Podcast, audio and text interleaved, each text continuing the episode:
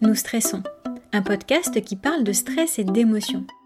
Ces réactions-là dont nous aimerions bien souvent nous débarrasser, pouvoir contrôler, en tout cas ne plus subir et mieux maîtriser. Ce podcast, c'est pour nous proposer de poser un autre regard sur ces mécanismes naturels et de modifier notre rapport avec notre propre stress, nos propres émotions et aussi avec celui et celle des autres. Je m'appelle Karine Agnès, je suis accompagnante en thérapie brève. J'accompagne des femmes et des hommes dans leur changement et leur transition de vie.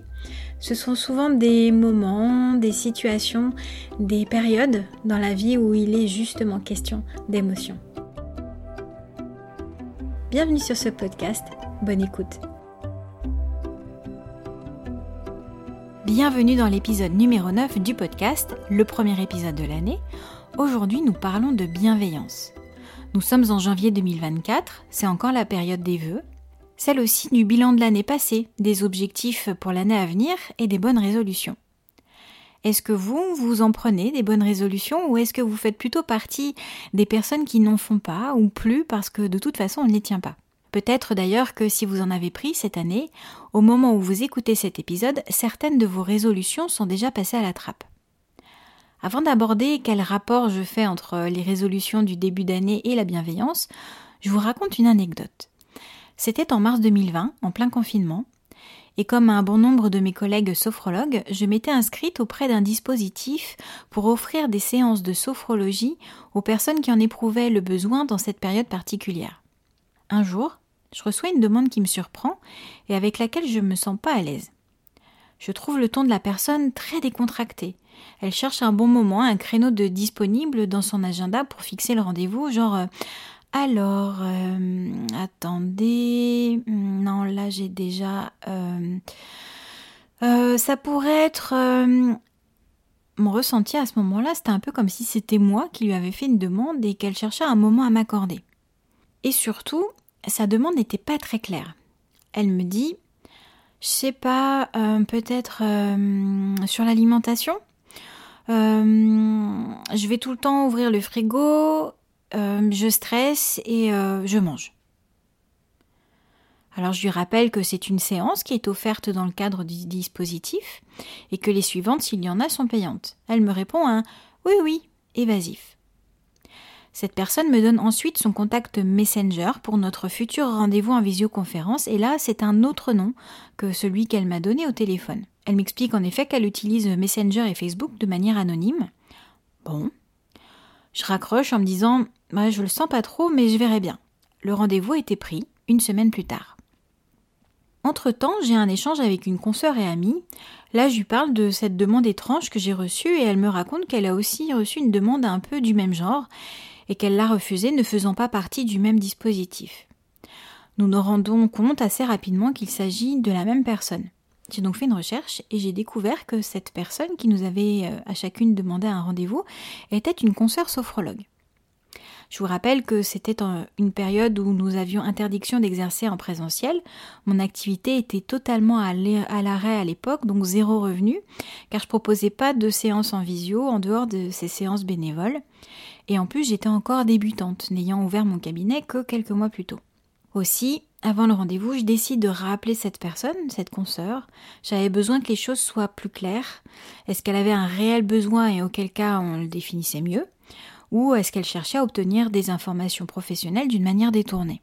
Elle m'a ainsi confirmé lors de cet appel qu'elle profitait du dispositif pour bénéficier de séances gratuites sur différents thèmes, qu'elle ne voyait pas le problème, que ce n'était pas parce qu'elle était sophrologue qu'elle ne pouvait pas elle aussi en bénéficier comme tout le monde, et que d'ailleurs elle avait déjà fait des séances avec d'autres collègues et qu'elle trouvait inadmissible que j'ai fait une recherche euh, pour savoir qui elle était, et elle a conclu par Je croyais que la sophrologie c'était la bienveillance et m'a raccroché au nez. Je suis restée sans voix, un peu choquée quelques instants. Je me suis même sentie un peu coupable aussi. Peut-être euh, aurais-je dû ne rien dire. Peut-être euh, qu'elle ne va vraiment pas bien et qu'elle n'ose pas demander. Peut-être avais-je été trop loin. Puis la culpabilité a laissé place à de la colère. Je voulais bien donner des séances bénévolement à des gens qui en avaient besoin. Je voulais bien aussi partager sur des techniques et protocoles avec tout le monde. J'ai toujours accepté de répondre à toutes les demandes d'études de marché et autres questionnaires de futurs et jeunes sophrologues. En revanche, je n'étais pas du tout d'accord pour qu'on me contacte sous une fausse raison et qu'on use et détourne cette situation particulière à son profit personnel. Pour moi, cette personne venait d'abuser de la situation et de la générosité du dispositif. Une de mes limites venait d'être franchie. J'étais en colère. J'étais d'autant plus en colère qu'en posant ma limite, demander la clarification de la demande, avec sa dernière phrase Je croyais que la sophrologie c'était la bienveillance, cette personne m'avait en quelque sorte reproché de ne pas être une sophrologue bienveillante. Je me suis longtemps interrogée sur cette notion de bienveillance.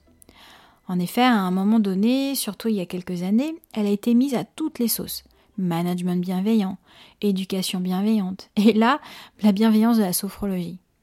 Ce qui était certain pour moi en tout cas, c'est que ce mot, à force d'être utilisé partout, tout le temps, en tout cas là où je portais mon intérêt à l'époque, perdait de son essence.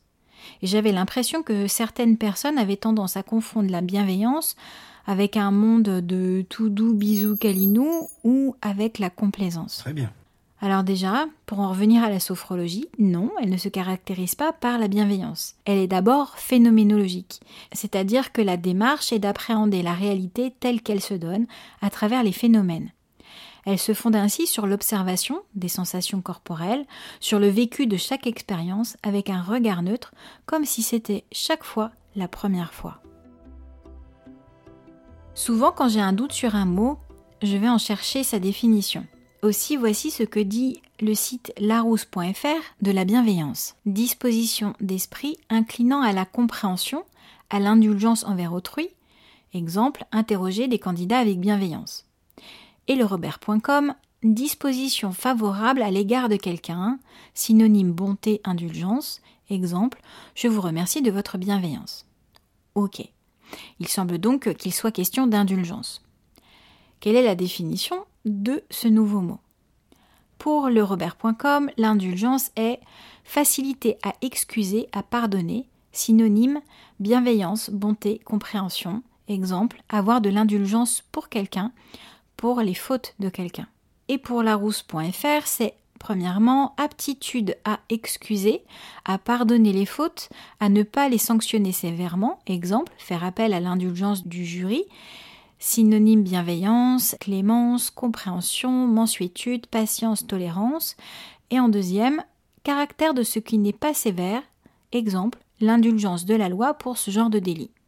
Je comprends mieux pourquoi cette notion de bienveillance m'insupporte parfois.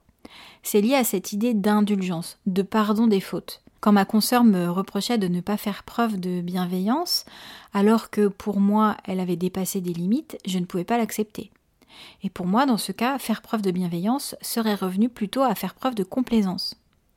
C'est-à-dire, pour euh, le Larousse, si on revient euh, aux définitions, disposition d'esprit de celui qui cherche à faire plaisir en s'adaptant au goût et au désir de quelqu'un. Exemple, il m'a écouté avec beaucoup de complaisance, ou, en deuxième définition, indulgence excessive et souvent blâmable. Exemple, la grande complaisance d'un père envers ses enfants et pour le Robert.com, disposition à s'accommoder au goût, au sentiment d'autrui pour lui plaire.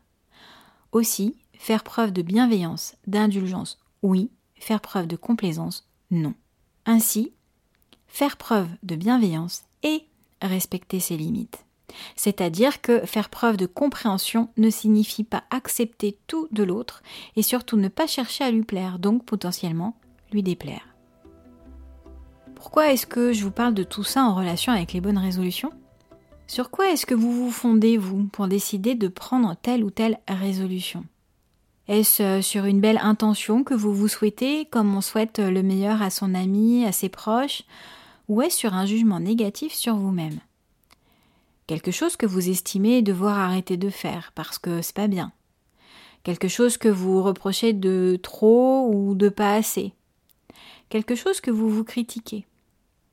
Souvent, les bonnes résolutions sont prises sur la base de jugements négatifs sur soi, d'autocritique, de culpabilité. Nous portons en effet souvent des jugements très sévères envers nous-mêmes.